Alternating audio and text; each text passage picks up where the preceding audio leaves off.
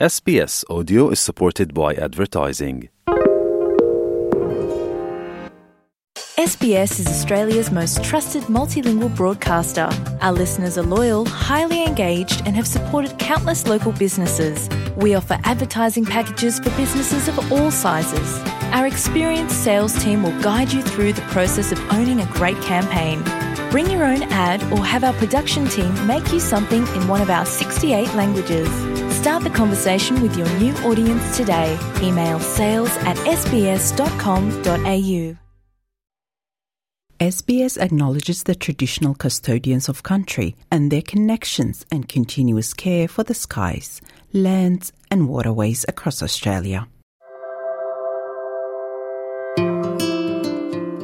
You're listening to Australia Explained, an SBS audio podcast helping you navigate life in Australia. Year, also known as the Spring Festival, has become a significant part of Australian culture.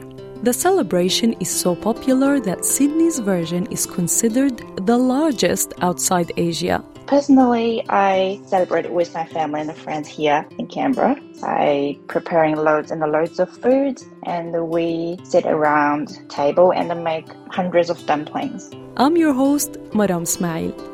Today, we will explore the history of the Lunar New Year and how it's celebrated in Australia and overseas. The Lunar New Year's Day varies annually, occurring at times in January and at other times in February. In many cultures, it is associated with a specific zodiac animal that corresponds to each year in a 12 year cycle.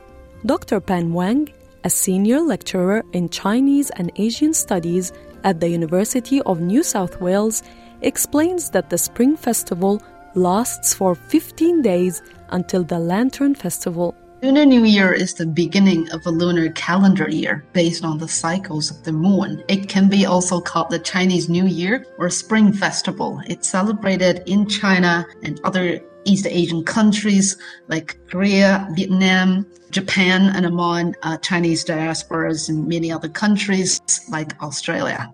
And uh, it has a history of up to 4,000 years, starting from the Xia or Shang dynasty.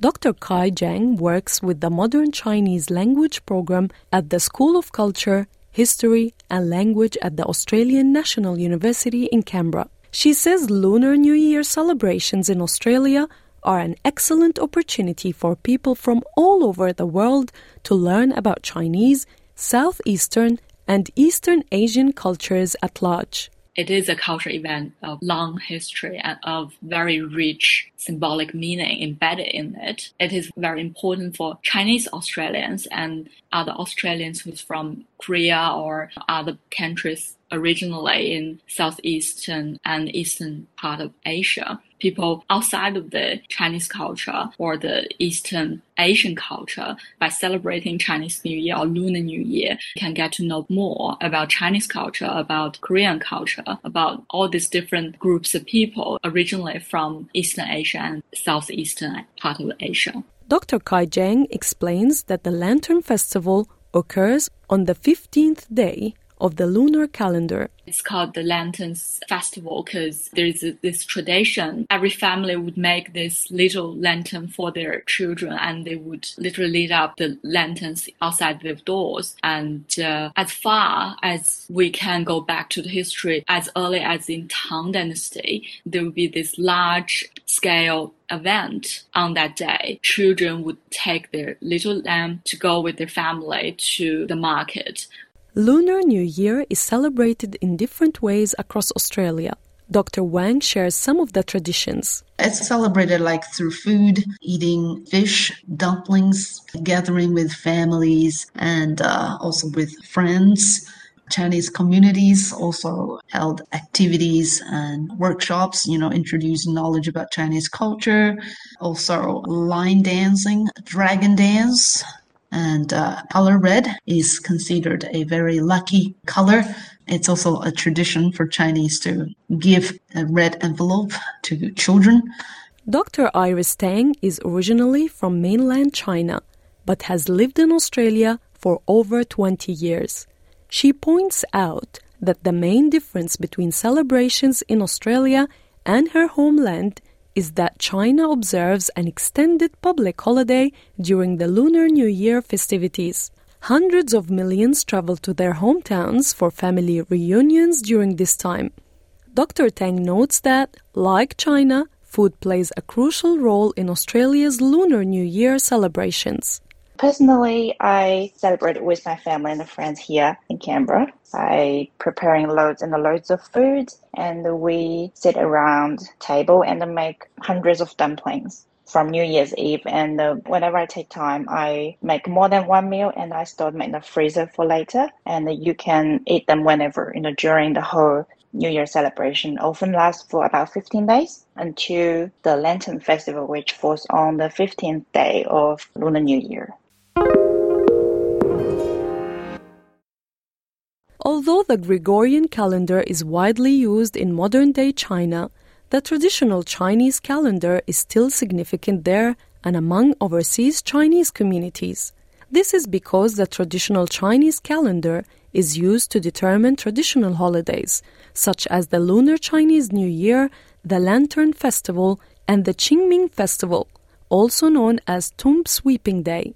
Additionally, it provides the traditional Chinese nomenclature of dates within a year, which is used to select auspicious days for weddings, funerals, moving, or starting a business.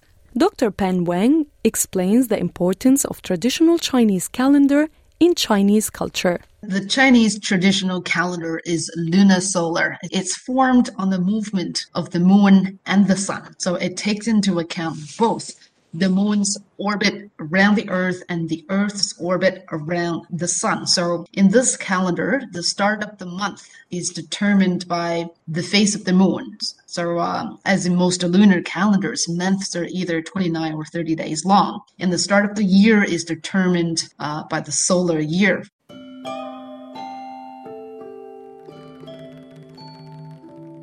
Variations of the traditional Chinese calendar can be found throughout East Asia. Lunar New Year's Day falls on different dates each year, sometimes in January and sometimes in February, according to Pan Wang. It is in between end of January to mid February, this range. So this year happens to be in February. So whichever month, the first lunar month is the beginning of spring, and the spring festival is held on that particular day. If you look at the difference between the lunar calendar and the, the Gregorian calendar, the Gregorian calendar is a solar calendar. It's a Christian calendar. So it's based on the position of the sun, basically, in relation to the stars. Dr. Craig Smith is a senior lecturer in translation studies at the Asia Institute at the University of Melbourne. He lived in Taiwan and South Korea for a few years and has great memories of Lunar New Year celebrations. Dr. Smith says in South Korea, the Lunar New Year is a time to pay respect to one's ancestors. On uh, New Year's Day, everybody wakes up and um, sets out a meal for deceased ancestors and remember them and uh, offer them drinks. And of course, today, new religions have mixed in with these and old religions as well. So Buddhist families will recite the sutras on Lunar New Year as well. He adds that many elements of Lunar New Year celebrations come from countries other than China. For example, this is the case with lion dancing which is traditionally displayed during Lunar New Year parades. When academics look at this lion dance tradition, they actually look back to thousands of years ago. And we've long known that a lot of traditions, religions, music, arts came into China from what we would now call West or Central Asian countries, especially along the famous Silk Road. And it's very likely that this tradition has some of its roots outside of China. A lot of people have connected it to Persian traditions based on linguistic and historical analyses. The Chinese zodiac year begins and ends on Lunar New Year. There are 12 zodiac signs each represented by a zodiac animal, and each sign is believed to have its unique attributes.